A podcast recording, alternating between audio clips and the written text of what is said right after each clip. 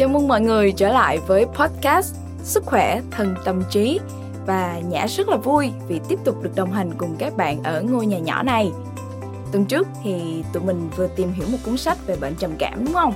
Và tuần này Nhã tiếp tục mang đến cho các bạn một cuốn sách tâm lý rất rất rất là hay luôn. Đó là Lấp đầy trống rỗng, chữa lành tổn thương cảm xúc thời thơ ấu. Nghe tựa sách chắc là mọi người cũng đã đoán được nội dung rồi ha. Nhã hy vọng là những ai từng bị tổn thương ở thời thơ ấu nè sẽ được chữa lành hoặc là biết cách chữa lành cho chính mình sau khi nghe xong quyển sách này nha. Chữa lành tổn thương cảm xúc thời thơ ấu là việc lấp đầy những trống rỗng, sự cô đơn và lạc lõng, xoa dịu bớt cơn cáu giận với bản thân một cách vô lý.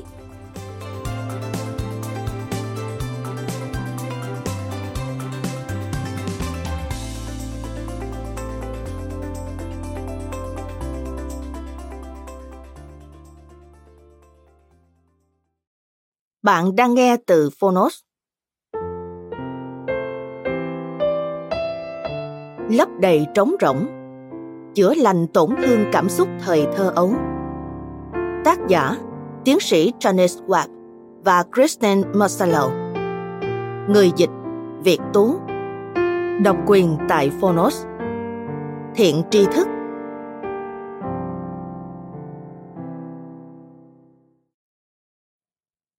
Lời giới thiệu. Xin chào các bạn. Cuốn sách này với tựa gốc là Running on Empty, Overcome Your Childhood Emotional Neglect, được bác sĩ tiến sĩ tâm lý học Janice Webb hoàn thành sau hơn hai mươi năm làm việc trong lĩnh vực tâm lý. Bà đưa đến cho chúng ta một khái niệm mới trong tâm lý học mà chưa nhiều người quan tâm tới. Childhood Emotional Neglect, thiếu quan tâm tới đời sống cảm xúc thời thơ ấu. Khi đọc cuốn sách, tác giả gợi ý chúng ta hãy tưởng tượng rằng mình đang là một cỗ xe sắp hết xăng và vẫn cố vượt con đường gập ghềnh. Phần một. Chạy với chiếc bình rỗng. Quá trình tìm hiểu và hình thành hiểu biết về nguyên nhân dẫn tới sự thiếu quan tâm tới đời sống cảm xúc, mà nhân tố chính là những gì đã không xảy ra trong thời thơ ấu của chúng ta. Cùng với đó là phác họa về chân dung mười hai bậc cha mẹ và các cách mà họ đã khiến cảm xúc của chúng ta không được nuôi dưỡng. Phần hai. Chiếc bình hết nhiên liệu. Mô tả những đặc trưng nổi bật của người trưởng thành chịu ảnh hưởng từ sự thiếu quan tâm tới đời sống cảm xúc trong thời thơ ấu. Phần ba. Đổ đầy bình nhiên liệu. Mô tả cách thức và quá trình tự chữa lành từ những thiếu quan tâm tới đời sống cảm xúc thời thơ ấu, cũng như đưa ra hướng dẫn để các bậc cha mẹ có thể tránh khỏi những sai lầm có thể dẫn tới tổn thương cảm xúc cho con cái mình. Như vậy, bất kể bạn là ai, là một người trưởng thành đang vật lộn với sự trống rỗng, tuyệt vọng, giận dữ, tự trách bản thân, hay đang cảm thấy lạc lõng giữa dòng đời vì những thiếu quan tâm tới đời sống cảm xúc từ thời thơ ấu, là một bậc cha mẹ hay sẽ trở thành cha mẹ trong tương lai, hay là một nhà tâm lý, thì cuốn sách này chắc chắn sẽ hữu ích cho bạn trong việc thấu hiểu cảm xúc của chính mình và những người xung quanh. Việc gặp gỡ và đưa quyển sách này tới bạn đọc Việt Nam đã trở thành cơ duyên vô cùng đẹp đẽ của hai chúng tôi. Việc nhìn thấy chính mình từ thời thơ ấu cho tới lúc trưởng thành trong từng chương sách đã thôi thúc chúng tôi trong việc giới thiệu quyển sách này tới các độc giả trong nước. Và thiện tri thức là chiếc cầu nối tận tâm để cuốn sách và tinh thần của nó có thể được lan tỏa rộng khắp tới bạn đọc Việt Nam. Chúng tôi hy vọng rằng cuốn sách sẽ giúp các bạn có cái nhìn rộng mở hơn về thế giới cảm xúc, từ lúc còn là tấm bé cho tới khi trưởng thành, thấu hiểu hơn nội tâm của chính mình, tự chữa lành và trên tất cả là để truyền tới thế hệ sau những nguồn năng lượng tuyệt vời tràn đầy cảm xúc. Xin được trân trọng giới thiệu cuốn sách Lấp đầy trống rỗng, chữa lành tổn thương cảm xúc thời thơ ấu tới tất cả bạn đọc. Dịch giả Việt Tú. Lời mở đầu. Bạn có còn nhớ chút nào về tuổi thơ của mình? Hầu hết mọi người đều nhớ một vài mẩu chuyện, một vài kỷ niệm sâu sắc. Những ký ức thời thơ ngây như những kỳ nghỉ gia đình, các thầy cô giáo, bạn bè, những buổi cắm trại hè hay những giải thưởng trong học tập, và cả một vài kỷ niệm không vui lắm như những mâu thuẫn gia đình, sự ganh đua giữa các anh chị em, các vấn đề ở trường, hoặc vài sự kiện buồn và rắc rối nào đó. Lấp đầy trống rỗng, không viết về những loại ký ức đó. Thực tế, nó không đề cập đến bất cứ thứ gì bạn có thể nhớ hay thứ gì đó đã xảy ra trong thời thơ ấu của bạn. Cuốn sách này được viết để giúp bạn có thể nhận thức được điều gì đã không xảy ra trong thời thơ ấu của mình, những thứ mà bạn không nhớ. Bởi vì những gì đã không xảy ra có ảnh hưởng lớn đến con người mà bạn trở thành khi trưởng thành, hơn bất cứ những sự kiện nào đã xảy ra mà bạn nhớ. Lấp đầy trống rỗng sẽ giới thiệu cho bạn những ảnh hưởng của những gì đã không xảy ra. Một lực vô hình có thể đang hoạt động trong cuộc sống của bạn. Tôi sẽ giúp bạn xác định bạn có từng bị ảnh hưởng bởi lực vô hình này hay không, và nếu có thì làm thế nào để vượt qua nó. Rất nhiều người tuyệt vời, có khả năng và có năng lực tốt, lại thầm cảm thấy mình không thỏa mãn hoặc mất kết nối. Tôi có nên hạnh phúc hơn? Tại sao tôi lại không đạt được nhiều hơn? Tại sao cuộc sống của tôi chẳng có mấy ý nghĩa? Dường như có một lực vô hình đang thúc giục những câu hỏi như thế xuất hiện. Rủi thay, những người có cha mẹ tốt, yêu thương và có một tuổi thơ, phần lớn là hạnh phúc và lành mạnh, lại thường đặt những câu hỏi này cho chính họ. Vì thế, họ trách cứ bản thân cho bất cứ điều gì mình cảm thấy không đúng khi trưởng thành. Họ không nhận ra rằng họ đang bị ảnh hưởng bởi những thứ họ không nhớ, một thế lực vô hình. Đến đây, có lẽ bạn đang tự hỏi, thế lực vô hình này là gì? Hãy yên tâm rằng nó không có gì đáng sợ cả. Nó không phải một lực lượng siêu nhiên, tâm linh hay kỳ quái. Nó thực ra rất phổ biến, một thứ rất con người, đã không xảy ra trong các gia đình, các mái nhà trên toàn thế giới mỗi ngày. Nhưng chúng ta không nhận ra rằng chúng tồn tại, quan trọng hay có bất cứ ảnh hưởng nào lên chúng ta. Chúng ta không có một từ riêng nào cho nó. Chúng ta không nghĩ về nó và cũng không nói về nó. Chúng ta không thể nhìn thấy nó. Ta chỉ có thể cảm nhận nó. Và khi chúng ta thực sự cảm nhận được nó, chúng ta không biết mình đang cảm nhận điều gì. Trong cuốn sách này, tôi sẽ đặt một cái tên cho thế lực này. Tôi gọi nó là sự thiếu quan tâm tới đời sống cảm xúc. Nó không nên bị nhầm lẫn với những sự thiếu quan tâm về thể chất. Hãy cùng nhau tìm hiểu sự thiếu quan tâm tới đời sống cảm xúc thực sự là gì. Tất cả mọi người đều quen với từ thiếu quan tâm. Đây là một từ rất phổ thông. Trong định nghĩa của từ thiếu quan tâm, theo từ điển Merriam-Webster, là sự ít được chú ý hoặc kém tôn trọng hoặc coi thường, là sự không được giám sát, đặc biệt là do bất cẩn. Thiếu quan tâm là từ được sử dụng thường xuyên bởi các chuyên gia sức khỏe tâm thần trong các dịch vụ công ích xã hội. Nó được dùng để ám chỉ một người phụ thuộc, như một đứa trẻ hay một người già, những người không được đáp ứng nhu cầu thể chất. Ví dụ, một đứa trẻ đến trường mà không mặc áo khoác vào mùa đông, hoặc một người lớn tuổi ốm yếu mà con gái trưởng thành thường quên mang đồ thiết yếu cho bà. Nhưng sự thiếu quan tâm tới đời sống cảm xúc này là vô hình. Nó có thể rất tinh vi và hiếm khi có bất cứ dấu hiệu nào về thể chất hay có thể quan sát được. Thực tế là, rất nhiều trẻ em bị thờ ơ về phương diện cảm xúc, được chăm sóc rất tốt về phương diện thể chất. Nhiều trẻ em đến từ các gia đình gần như là hoàn hảo. Những người mà tôi viết trong cuốn sách này rất khó có thể xác định họ bị thiếu quan tâm từ bất cứ những tín hiệu bên ngoài nào. Và thực tế, hoàn toàn không thể bị nhận định là bị thiếu quan tâm về mặt tình cảm. Vậy thì tại sao tôi lại viết cuốn sách này? Sau tất cả, nếu chủ đề về sự thiếu quan tâm tới đời sống cảm xúc biến mất mà không nhận được một chú ý nào từ các nhà nghiên cứu hay các nhà chuyên môn, nó có thể gây ra những hậu quả như thế nào? Sự thật là, những người phải chịu đựng sự thiếu quan tâm tới đời sống cảm xúc đang đau khổ, nhưng họ không thể tìm ra lý do vì sao.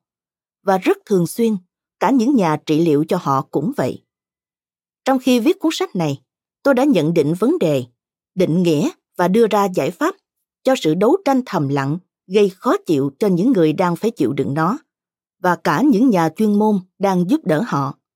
Mục tiêu của tôi là giúp những người đang đau khổ trong im lặng và tự hỏi mình đã sai ở đâu. Có một lời giải thích khá tốt cho việc tại sao sự thiếu quan tâm tới đời sống cảm xúc lại bị xem nhẹ đến vậy. Là vì nó vô hình. Nó nằm ở tội lỗi của sự thiếu sót hơn là những sai lầm người ta đã mắc phải. Nó là khoảng trắng trong bức tranh gia đình hơn là chính bức tranh. Nó thường không được nhắc đến hay được quan sát, được nhớ từ thời thơ ấu hơn là những gì được nói đến.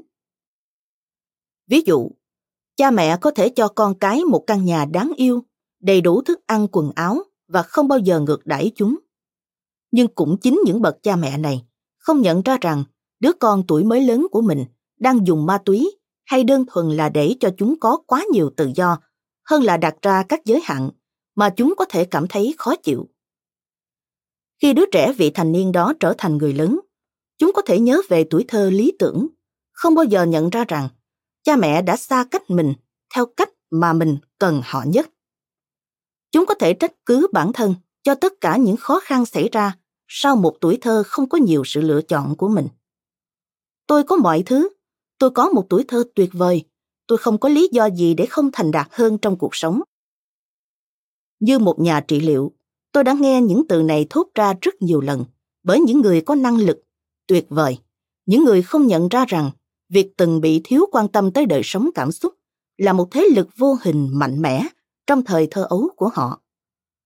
Ví dụ này cho chúng ta thấy chỉ có một trong rất nhiều cách mà cha mẹ có thể bỏ bê con cái mình về mặt cảm xúc, khiến đứa trẻ rơi vào tình trạng trống rỗng, thiếu hụt cảm xúc. Ở đây tôi muốn đưa ra một lời cảnh báo rất quan trọng. Tất cả chúng ta có thể là ví dụ về việc cha mẹ mình thất bại như thế nào. Không một bậc cha mẹ nào là hoàn hảo và không một tuổi thơ nào là hoàn hảo cả. Chúng ta biết rằng rất nhiều bậc cha mẹ đang vật lộn để làm điều tốt nhất cho con mình. Ai trong chúng ta, những người làm cha mẹ, biết rằng nếu chúng ta mắc sai lầm khi nuôi dạy con cái, hầu hết đều có thể sửa chữa chúng.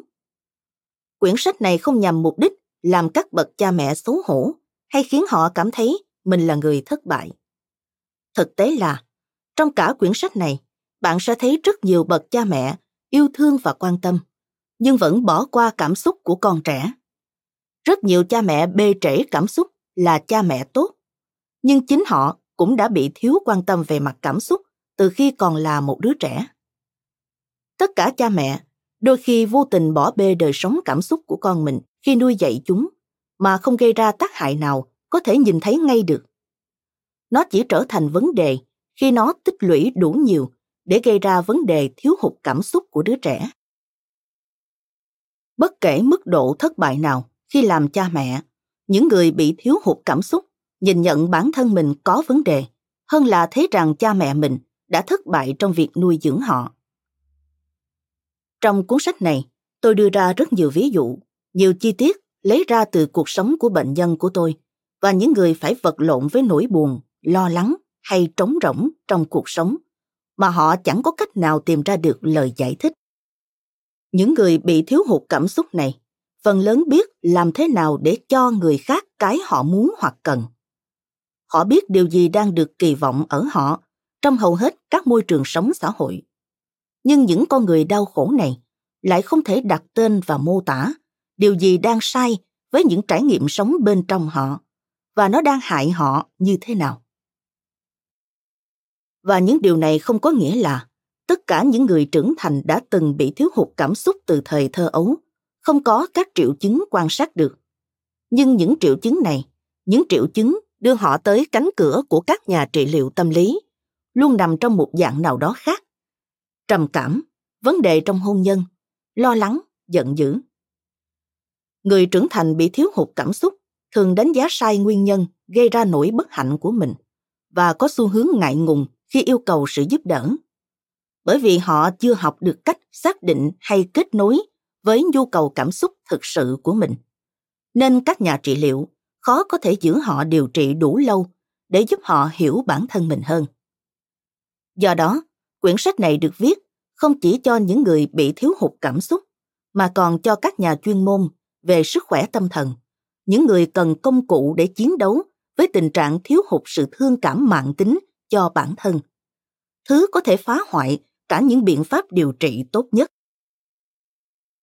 Cho dù bạn quan tâm tới cuốn sách lấp đầy trống rỗng, bởi vì bạn đang tìm câu trả lời cho cảm giác trống rỗng và không thỏa mãn của mình, hay bạn là chuyên gia sức khỏe tâm thần, cố gắng giúp các bệnh nhân bị mắc kẹt, cuốn sách này sẽ cung cấp những giải pháp vững chắc cho các vết thương vô hình đó. Trong cuốn sách này, tôi sử dụng rất nhiều ví dụ để minh họa cho những khía cạnh khác nhau của sự thiếu hụt cảm xúc từ thời thơ ấu và trưởng thành. Tất cả các minh họa này được dựa trên những câu chuyện có thật trong quá trình thực hành chuyên môn của tôi hoặc của bác sĩ Marcelo. Tuy nhiên, để bảo vệ quyền riêng tư của các bệnh nhân, tên, các yếu tố để nhận dạng và các chi tiết được thay đổi sao cho các minh họa không ám chỉ bất cứ người thật nào, kể cả còn sống hay đã qua đời. Các ngoại lệ là ví dụ liên quan đến Zeke trong chương một và hai. Các ví dụ này được tạo ra để minh họa cho các phong cách nuôi dạy con khác nhau có thể ảnh hưởng tới cùng một cậu bé như thế nào và hoàn toàn là hư cấu. Bạn có đang tự hỏi, liệu cuốn sách này có áp dụng cho bạn không? Hãy trả lời bảng khảo sát bên dưới để tìm ra điều đó. Hãy cùng khoanh tròn các câu hỏi mà câu trả lời của bạn là có. Bảng câu hỏi về sự thiếu quan tâm tới đời sống cảm xúc.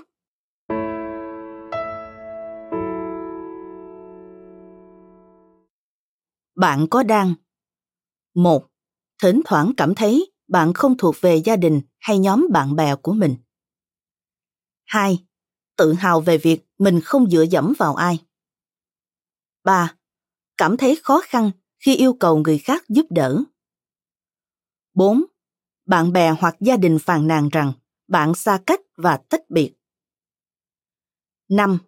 Bạn cảm thấy chưa phát huy được hết khả năng của mình. sáu. Thường chỉ muốn được ở một mình. bảy. Thầm cảm thấy mình sinh ra là một lỗi lầm. tám. Có xu hướng cảm thấy khó chịu trong các tình huống xã giao. chín. Thường cảm thấy thất vọng hoặc giận dữ với bản thân. mười. Đánh giá bản thân khắc nghiệt hơn người khác. mười một. So sánh bản thân với người khác và thường thấy bản thân mình thiếu sót. mười hai. Cảm thấy rằng mình có thể gần gũi, yêu quý động vật một cách dễ dàng hơn so với con người. mười ba. Thường cảm thấy cáu kỉnh hoặc không vui mà không rõ lý do. mười bốn. Khó biết bản thân đang cảm thấy gì. mười lăm. Khó xác định điểm mạnh và điểm yếu của bản thân. mười sáu. Thỉnh thoảng cảm thấy bạn như đang đứng ở bên ngoài nhìn vào cuộc đời. mười bảy. Tin rằng bạn là một trong những người có thể dễ dàng sống ẩn dật. mười tám. Gặp khó khăn trong việc kềm chế bản thân. mười chín. Cảm giác thứ gì đó kìm hãm bạn, không để bạn sống trọn vẹn trong giây phút hiện tại. hai mươi. Đôi khi cảm thấy trống rỗng trong lòng. hai mươi mốt. Thầm cảm thấy có gì đó không ổn với bản thân. hai mươi hai. Đấu tranh với sự tự kỷ luật. Nhìn vào những câu trả lời có. Những câu trả lời này sẽ dẫn lối tới những nơi mà bạn có thể đã trải qua sự thiếu quan tâm về phương diện tình cảm khi còn là một đứa trẻ. Phần một. Chạy với chiếc bình rỗng.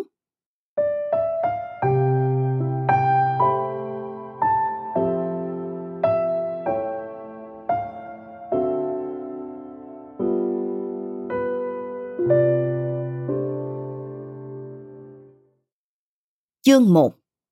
Tại sao bình nhiên liệu không được đổ đầy?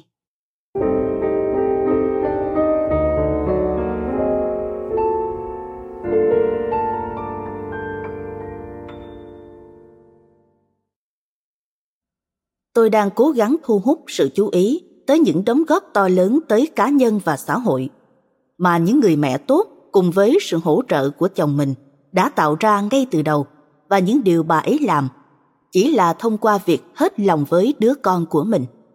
G W Winnicott, một nghìn chín trăm sáu mươi tư, The Child, The Family and the Outside World, tạm dịch trẻ em, gia đình và xã hội bên ngoài. Không cần một bậc thầy về nuôi dạy trẻ, một vị thánh hay một tiến sĩ tâm lý học để nuôi dạy một đứa trẻ trở thành một người lớn khỏe mạnh và hạnh phúc. Nhà tâm lý học trẻ em, nhà nghiên cứu, tác giả và nhà phân tích tâm lý Donald Winnicott nhấn mạnh điều này thường xuyên qua các công trình của ông trong suốt bốn mươi năm. Ngày nay, chúng ta nhận ra rằng những ông bố cũng quan trọng chẳng kém những bà mẹ trong sự phát triển của một đứa trẻ. Ý nghĩa của những quan sát của Winnicott về việc làm mẹ về cơ bản vẫn như trước. Chỉ cần một lượng nhỏ kết nối cảm xúc của cha mẹ, sự đồng cảm và chú ý thường xuyên là đủ để tiếp năng lượng cho sự phát triển và trưởng thành của trẻ, khiến trẻ trở thành một người lớn khỏe mạnh về mặt cảm xúc và kết nối tình cảm. Ít hơn lượng tối thiểu đó, đứa trẻ sẽ trở thành một người lớn vật lộn với cảm xúc, thành công bên ngoài, có lẽ, nhưng trống rỗng, thiếu hụt điều gì đó bên trong, thứ mà thế giới này không thể nhìn thấy. Trong các tác phẩm của mình, Winnicott đưa ra thuật ngữ nổi tiếng ngày nay, người mẹ đủ tốt, để mô tả một người mẹ đáp ứng đủ các nhu cầu của con mình. Nuôi dạy con cái đủ tốt có thể nằm dưới nhiều trạng thái, nhưng tất cả các bậc cha mẹ đủ tốt đều nhận ra nhu cầu tình cảm hoặc thể chất trong bất cứ thời điểm cụ thể nào, trong bất cứ văn hóa nào, và thực hiện đủ tốt để đáp ứng nhu cầu đó. Hầu hết cha mẹ đang đủ tốt. Như tất cả các loài động vật, con người chúng ta được kết nối về mặt sinh học để nuôi dạy con cái phát triển. Nhưng điều gì xảy ra khi các hoàn cảnh sống cản trở việc nuôi dạy con trẻ? Hay khi bản thân cha mẹ không khỏe mạnh hoặc có các khiếm khuyết tính cách nghiêm trọng? Bạn có được nuôi dạy bởi cha mẹ đủ tốt? Cho đến cuối chương này, bạn sẽ biết thế nào là đủ tốt, và bạn sẽ có thể trả lời câu hỏi này cho bản thân. Nhưng trước hết, nếu bạn là cha mẹ, cũng như một bạn đọc, bạn có thể thấy bản thân cũng thất bại trong việc nuôi dạy con trẻ, như các ví dụ được nêu trong cuốn sách này, cùng với các trải nghiệm cảm xúc của đứa trẻ trong những ví dụ. Đó là bởi vì bạn, không nghi ngờ gì nữa, cũng đang rất nghiêm khắc với bản thân. Do đó, tôi muốn bạn chú ý tới các cảnh báo sau đây.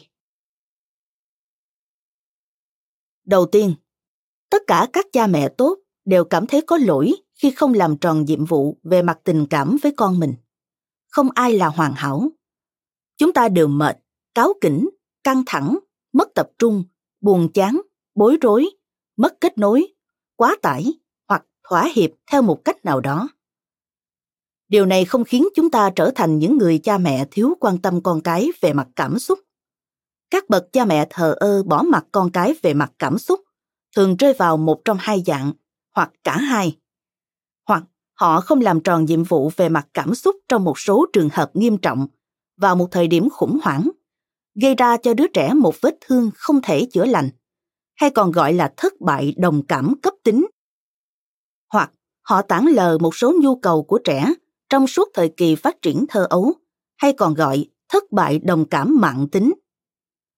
Tất cả cha mẹ trên trái đất này đều có thể điểm lại một thất bại trong việc nuôi dạy trẻ, khiến họ quặn lòng khi biết rằng mình đã không làm tròn nhiệm vụ với con mình. Nhưng tác hại đến từ tổng số các thời điểm quan trọng, trong đó cha mẹ lơ là cảm xúc, là những người điếc và mù đối với những nhu cầu tình cảm của đứa trẻ đang lớn của họ. Thứ hai, nếu bạn thực sự bị thiếu quan tâm về mặt tình cảm, và khi bạn là cha mẹ, rất có thể khi bạn đọc cuốn sách này, bạn sẽ bắt đầu nhận ra một số cách mà bạn đã lặp lại vòng lẩn quẩn của sự thiếu hụt cảm xúc sang con mình. Nếu vậy, điều cực kỳ quan trọng mà bạn phải nhận ra là đó không phải là lỗi của bạn. Bởi nó vô hình, ngấm ngầm và dễ dàng truyền từ thế hệ này sang thế hệ khác. Rất khó để dừng lại, trừ khi bạn thật sự nhận thức rõ ràng về nó. Nếu bạn đang đọc cuốn sách này, bạn đã đi trước cha mẹ mình rất nhiều. Bạn có cơ hội để thay đổi cái khuôn mẫu này và bạn đang nắm lấy nó. Ảnh hưởng của sự thiếu hụt cảm xúc có thể được đảo ngược và bạn sắp học cách để đảo ngược những khuôn mẫu nuôi dạy trẻ này cho chính bạn và những đứa con của bạn. Hãy đọc tiếp và không được tự trách mình. Các bậc cha mẹ lành mạnh bình thường trong thực tế.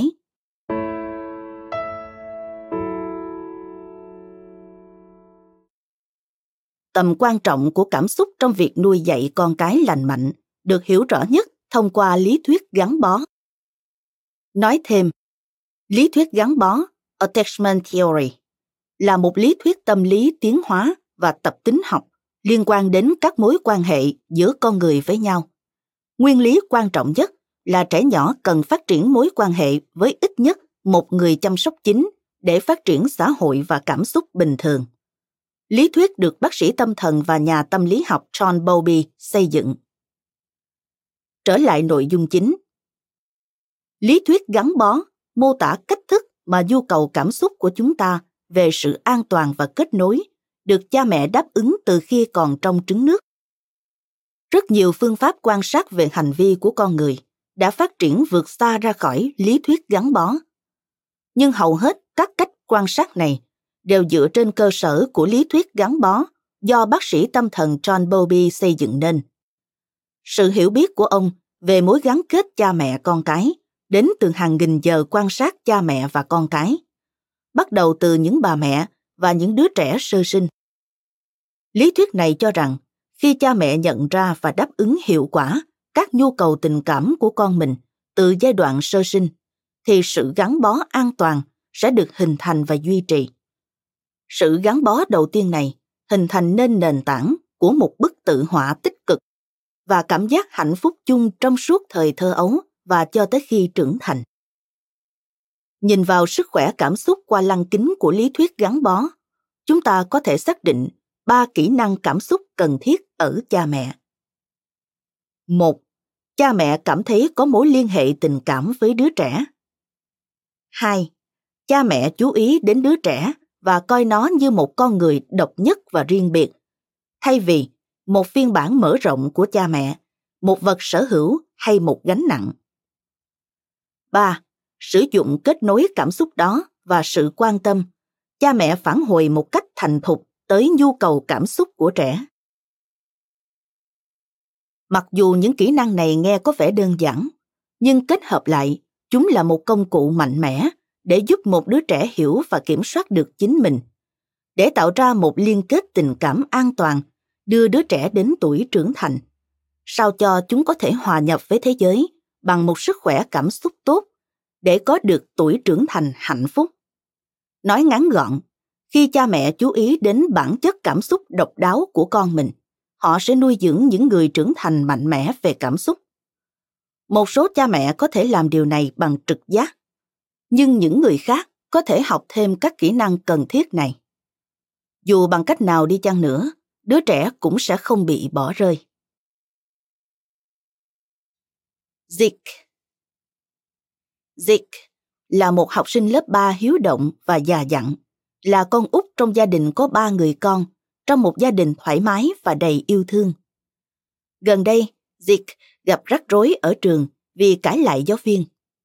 Một ngày cậu mang về nhà quyển sổ liên lạc từ giáo viên, mô tả lỗi vi phạm của mình rằng hôm nay Zeke đã rất thiếu tôn trọng giáo viên.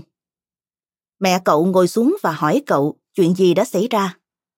Bằng một giọng bực tức, cậu nói với mẹ rằng trong giờ giải lao, cô Ronaldo bảo cậu ngừng chơi trò giữ thăng bằng cây bút chì thẳng đứng trên ngón tay của mình, bởi vì cậu có thể tự đâm vào mặt mình.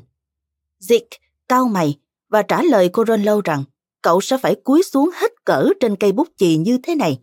Cậu nói cùng với hành động minh chứng để tự đâm vào mặt mình và rằng cậu không ngu ngốc như vậy. Đáp lại, cô Ronaldo tịch thu cây bút chì, viết tên Zeke lên bảng và gửi cậu về nhà cùng một quyển sổ liên lạc. Trước khi mô tả cách mẹ Dick đã phản ứng, hãy tìm hiểu xem Dick cần nhận được gì từ tương tác giữa cha mẹ và con cái. Cậu rất buồn vì sự việc với giáo viên của mình, người mà cậu thường rất thích. Vì vậy, cậu cần sự đồng cảm. Mặt khác, cậu cũng cần biết được thầy cô đang mong đợi gì ở mình để có thể trở thành tròn ngoan ở trường. Cuối cùng, sẽ hữu ích nếu mẹ của cậu nhận thấy, tức có sự chú ý về cảm xúc, rằng gần đây cậu rất nhạy cảm với việc bị đối xử như một đứa trẻ, vì anh trai và chị gái của cậu đã không muốn chơi với cậu vì cách biệt tuổi tác.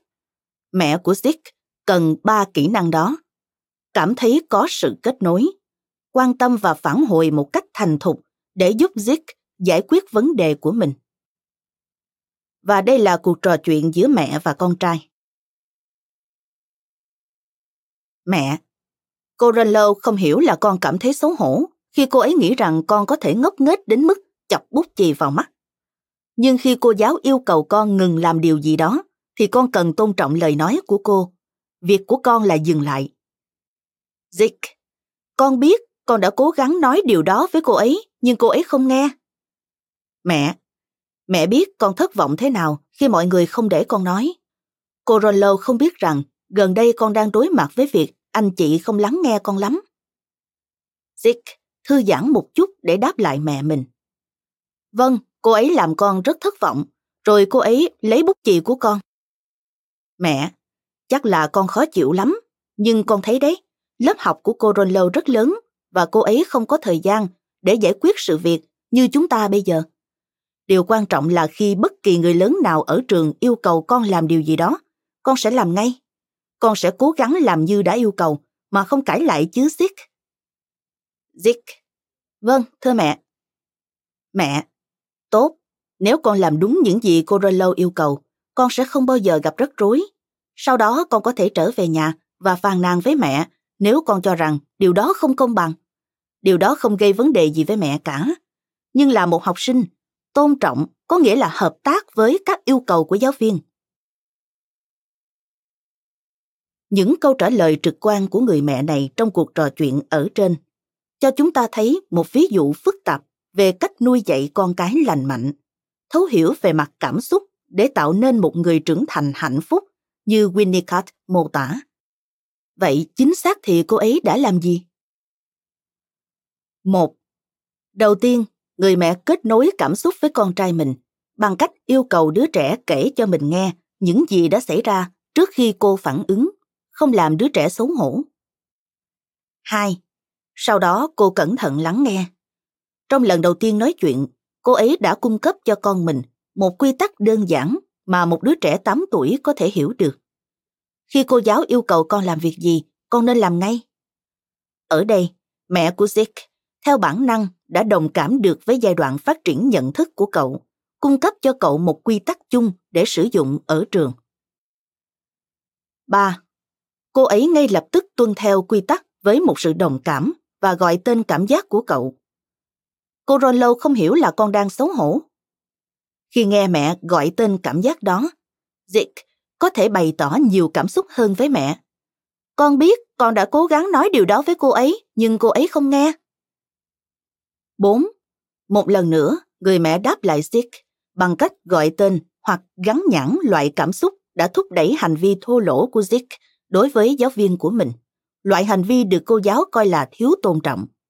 Mẹ biết con thất vọng thế nào khi mọi người không để con nói. năm. Dick cảm thấy được thấu hiểu, phản ứng lại bằng cách lặp lại từ ngữ chỉ cảm xúc này cho chính mình. Vâng, cô ấy làm con rất thất vọng, rồi cô ấy lấy bút chì của con. sáu. Nhưng người mẹ vẫn chưa kết thúc ở đây vội. Trong cuộc trò chuyện này, cô đã chứng tỏ cho Dick thấy rằng cô hiểu cậu và đồng cảm với cậu bằng cách chứng minh rằng cô thấy hành vi của cậu khác với cách nghĩ của cô giáo của mình. Tuy nhiên, cô ấy vẫn chưa thể dừng lại ở đó, bởi vì xu hướng tranh luận của Dick, có thể là kết quả của việc có hai anh chị em rất hay nói, sẽ tiếp tục là một vấn đề đối với cậu ở trường, trừ khi cậu có thể sửa nó.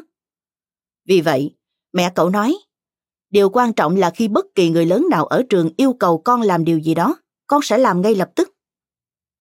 bảy. Cuối cùng, cô yêu cầu con trai mình phải chịu trách nhiệm về hành vi của mình, tạo tiền đề cho những lần kiểm tra trong tương lai về bản tính nóng nảy của cậu bé, bằng cách hỏi cậu bé. Con sẽ cố gắng làm như đã yêu cầu mà không cãi lại chứ Zik. Trong một cuộc trò chuyện có vẻ đơn giản này, mẹ của Zik đã tránh làm cho cậu xấu hổ vì phạm lỗi và đặt tên cho cảm xúc của cậu, tạo ra một bài học cảm xúc cho phép Zik tự phân loại các cảm xúc của mình trong tương lai. Cô ấy cũng đã ủng hộ cậu về mặt cảm xúc, cho cậu một quy tắc xã giao và yêu cầu cậu có trách nhiệm tuân theo nó.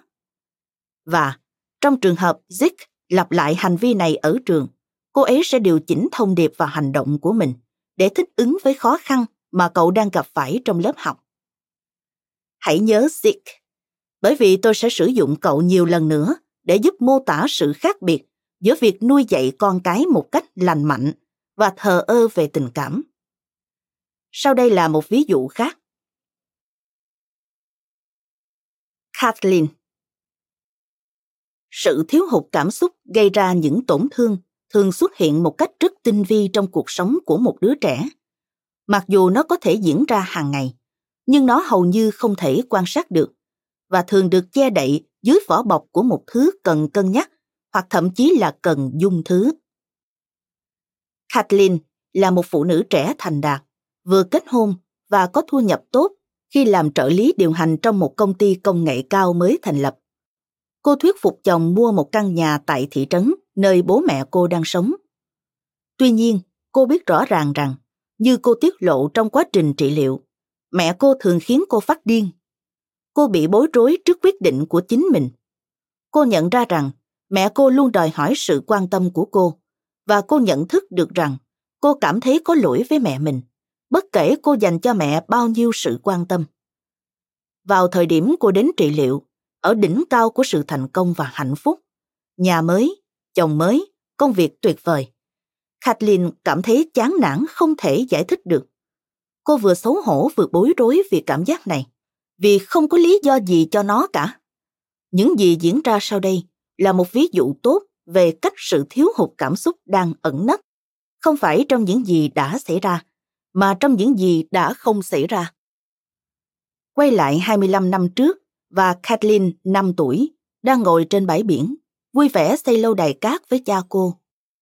Là đứa con gái duy nhất của một cặp vợ chồng trẻ thành đạt, sống trong một căn biệt thự cổ đã được trùng tu ở New England. Mọi người thường bảo cô thật may mắn. Bố là kỹ sư, còn mẹ đã đi học trở lại và trở thành giáo viên tiểu học. Du lịch đến những nơi thú vị và được dạy cách cư xử tỉ mỉ là một phần trong cuộc sống của Kathleen. Mẹ của Kathleen, một thợ may xuất sắc may quần áo cho cô. Họ thường diện đồ đôi với nhau. Họ đã dành rất nhiều thời gian cho nhau. Nhưng ngay bây giờ, trong kỳ nghỉ, cô ấy đã rời chiếc ghế bãi biển bên cạnh mẹ mình. Tại sao? Bởi vì bố cô ấy vừa rủ cô chơi cùng. Cô ấy có cơ hội hiếm hoi và quý giá để làm điều gì đó đặc biệt với cha mình. Họ đang đào một cái hố, gom cát để tạo thành tầng đầu tiên của lâu đài cát của mình. Một lúc sau, mẹ cô nhìn lên khỏi cuốn sách của mình và, từ trên ghế ngồi trên bãi biển, nghiêm nghị nói: "Nghịch cát với bố như vậy là đủ rồi, Kathleen. Bố không muốn phải chơi với con cả ngày vào ngày nghỉ của ông ấy đâu. Hãy ra đây và mẹ sẽ đọc sách cho con nghe." Cả bố và con gái cùng nhìn lên từ hố cát của họ. Những chiếc xẻng nhựa vẫn đang trên tay họ. Có điều gì đó vừa khựng lại. Sau đó, cha cô đứng lên và phủi cát trên đầu gối, như thể ông cũng phải tuân theo. Kathleen cảm thấy buồn khi dừng lại, nhưng cô ấy cũng cảm thấy mình ích kỷ. Mẹ chăm sóc tốt cho cả hai người, và Kathleen không nên làm bố cô ấy mệt. Cô ngoan ngoãn đi đến chiếc ghế nhỏ và ngồi vào đó. Mẹ cô bắt đầu đọc cho cô nghe. Một lúc sau, sự thất vọng của Kathleen qua đi khi cô chăm chú lắng nghe những câu chuyện. Trong liệu pháp của chúng tôi, Kathleen chuyển tiếp ký ức này trong quá trình giải thích mối quan hệ xa cách mà cô luôn có với cha mình. Nhưng khi đến đoạn cho cô đứng dậy phủi cát trên đầu gối, mắt cô rưng rưng.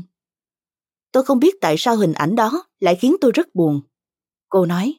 tôi yêu cầu cô tập trung vào nỗi buồn của mình và nghĩ xem mẹ hoặc cha cô ấy có thể đã làm gì khác vào ngày hôm đó. Tại thời điểm đó, Kathleen bắt đầu thấy cả cha mẹ cô đã thất bại như thế nào. Không khó để tìm ra những gì cô ấy muốn xảy ra khác đi vào ngày hôm đó.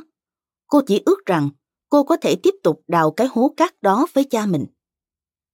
Nếu mẹ cô ấy hòa hợp về mặt tình cảm với Kathleen. Mẹ nhìn lên khỏi cuốn sách của mình khi hai bố con đang chơi. Và từ chiếc ghế bãi biển, mẹ nói với một nụ cười. Chà, hai bố con chắc chắn đang đào một cái hố lớn. Có muốn mẹ chỉ cho hai bố con cách làm lâu đài cát không?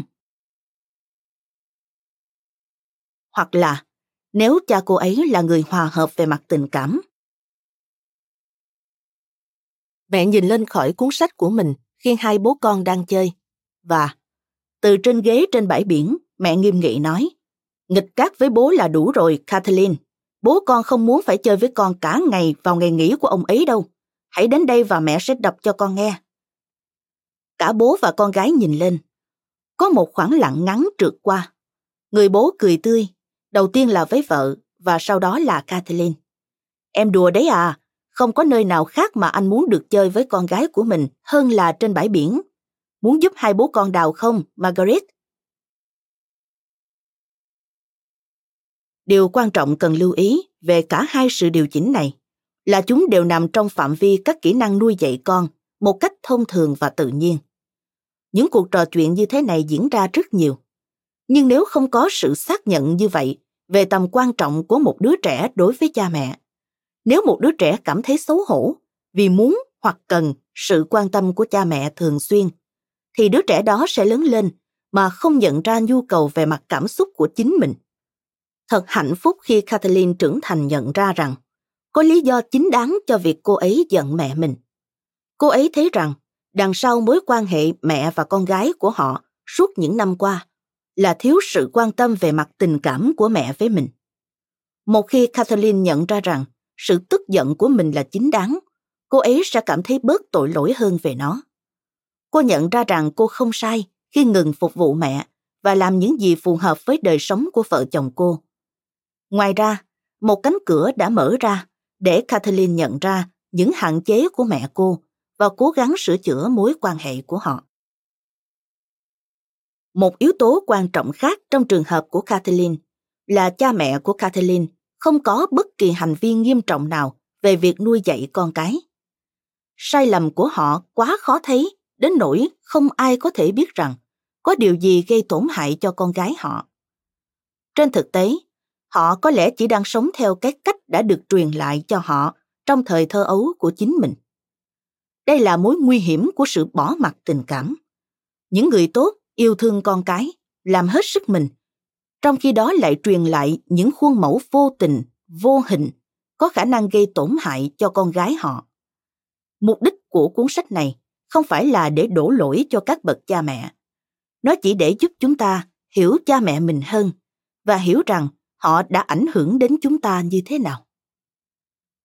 Bây giờ bạn đã có cảm nhận về sự khác biệt giữa cách nuôi dạy con cái lành mạnh và bỏ bê con cái.